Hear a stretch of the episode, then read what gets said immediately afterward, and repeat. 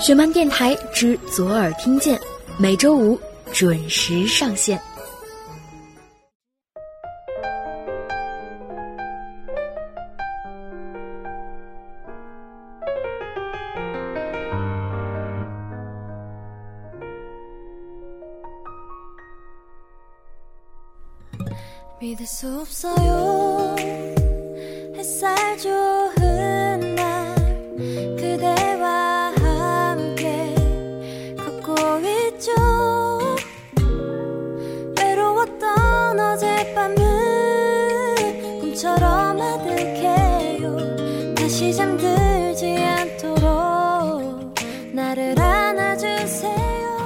Hello，大家好，欢迎再次收听学漫电台之左耳听见。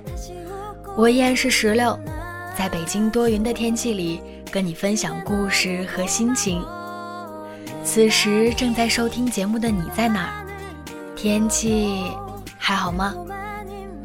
又是一周过去了，这周你过得怎么样呢？今天的节目中将要跟大家分享到的故事名字叫做《再见青春》，故事来自于紫锦轩的书《爱上你的味道》。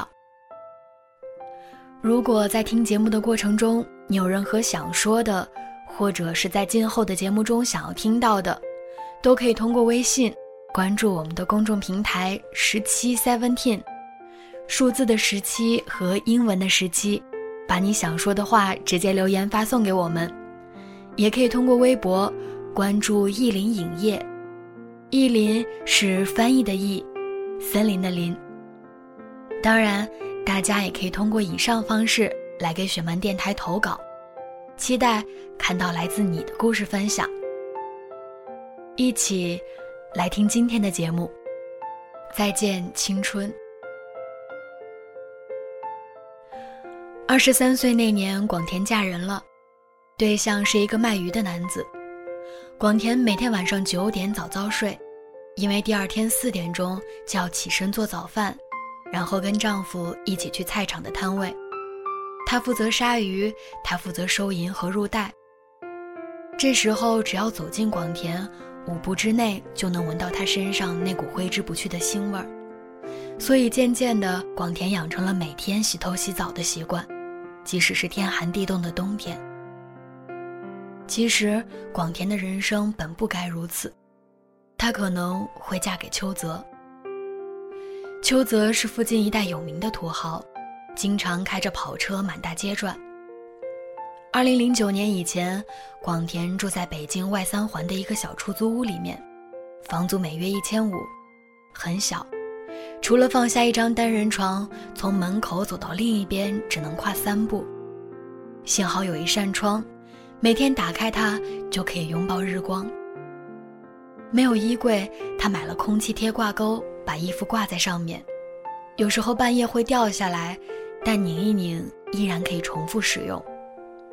床是前任房客留下的，从左到右倾斜三十度角。有时候夜里他会做一个梦。自己在铁皮怪兽般的公车上过天桥，并且正在急转弯。一个拐坡没过去就醒了，背上都是粘稠的汗。清醒的时候，广田就爬起来开一会儿暖气，写他的第一本书《再见青春》。文档里那些鲜活的人物，或愚蠢，或自作聪明，或付出惨痛的代价，或错失各种良机。默默承担后果，却也默默成长。他想，每个人都是在不断做决定中成长起来的吧。凌晨三点，整座城市像空港鬼堡，纸醉金迷的人扶着的士车窗在呕吐，孤独的富豪一遍遍踩响跑车的马达，街巷好像变成沙子做的，走过的脚印如此清晰。他穿起棉袄出去吃烧烤，然后就那样撞见邱泽，那个不停用跑车发出噪音的始作俑者。广田走过去白了他一眼，多事儿的问：“喂，你脑子有病吗？”事实上，谁也不知道广田厌恶所有的有钱人。她谈了三年的男朋友就因为另一个女孩有钱弃她而去，所以她才走上前去骂他。秋泽的舌头在牙齿上打了一个结。他并不是不学无术的纨绔子弟，相反，他博览群书。秋泽看到这个女人，想起十五岁的杜拉斯，穿着旧的丝质连衣裙和镶嵌廉价亮片与污泥、尖头严重磨损的高跟鞋。湄公河上的风微微吹开她脖颈下敞着的领，她尚未成型的幼小的乳尖在轻薄衣衫后若隐若现。他们同样有着放肆的眼神，像渴望骨头的流浪狗。于是被骂脑子有病的人，反倒大方地请他吃了一条烤鱼。邱泽刚从巴黎回来，而广田除了修双学位写小说，还接了一些出版社做翻译的单子，因此他们用英文交流。但其实广田更愿意听他讲金片子，很过瘾，很雄浑。秋泽风流倜傥，在广田失恋的真空期出现，恰好可以给他一些慰藉。后来的某一天，他喝高了，摇摇晃晃地举着酒瓶，喃喃说：“我知道你的内心并未完全接受我，你和我在一起，顶多是被我的真诚感动，但没关系，太短促的接受反而显得随便。”广田笑了，走过去，像抱住一只羔羊那样把他揽入怀。这个有钱的男人比他想象中单纯的多，寂寥的多。直到有一天，一辆银色的奔驰停在广田面前，那个男人是秋泽家的司机，受秋泽母亲的委派过来和他交易。起初是钱和支票，广田一一婉拒，后来竟愈演愈烈。离开我儿子，这个房子就是你的，房产证会在你分手的第二天准时到你手中。最后那次，秋泽看到信函里夹着照片，一座海边别墅。小时候，他看小人书，总幻想自己是公主，住在城堡里等待王子降临。长大以后，他去雍和宫许愿，愿望只有一个：他要在京城有一个真正属于自己的家，不需要看房东脸色的落脚地。广田的思绪像热气球一样饱满。他受困于口袋般的日子二十二年，很想要看看更辽远的天空。如果有了这栋房子，他就可以羞辱一下为了名利背信弃义的那个人了。因为就在同一天，他听学妹说前男友和富家女订婚了。广田这才发现，前男友为了钱离开自己的恨意还在，只是假装云淡风轻。他一直在寻找翻身之地，他还爱着他。如果不爱，就不会恨了，只剩下漠然。那一刻，广田站立不安，他像小时候第一次被母亲带去赶庙会那样，在汹涌的人群中小心翼翼地抓着母亲的一片衣角那样抓着那张信纸。他接受了这个交易。可第二天，他收到的却只有秋泽的短信。他说：“为了你，我一次次跟母亲争吵。”我坚持你跟所有我和他见过的女孩都不一样，他不信，想试探你，这是第七次，也是最后一关，挺过了他就应许我们在一起。想不到你却让我特别失望。其实失望的人又何止是他？当他把感情当做一份考题的时候，他已经注定失败。那一天，豪赌惨败的广田失魂落魄地点了一大盘烤鱼，又加了双份的花椒。结账后，一个人躺在雪地上，又哭又笑，最后剧烈地吐了起来，好像要把肠胃都呕出。直到有人背他回家，烧了三天三夜才有所好转。那个人便是她现在的丈夫。他固定每晚给摊主送鱼，垂死的鱼浇上辣酱等调味料。已经算得上烤鱼界最新鲜的一家店了。广田安分地过着每一天，不虚浮，不爱奢侈品，自己积攒着每一分钱，经常去雍和宫许愿保家人平安。广田的内心像大河一样不间断更新，他觉得这是神明对他的惩戒。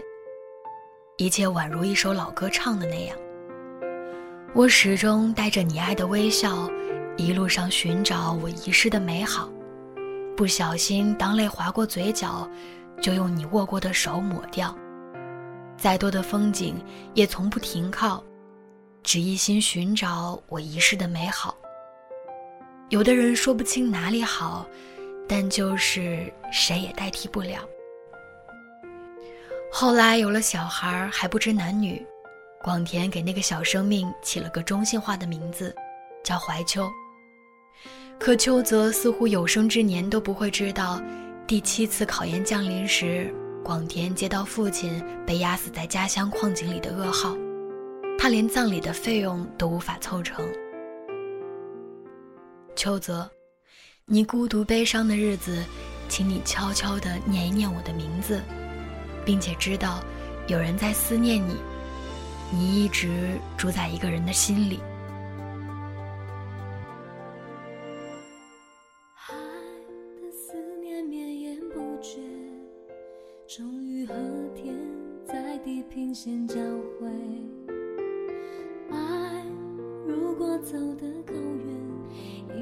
也会跟幸福相见。承诺常常很像蝴蝶，美丽的飞，盘旋然后不见。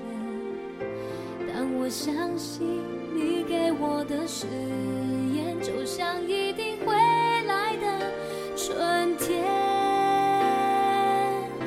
我始终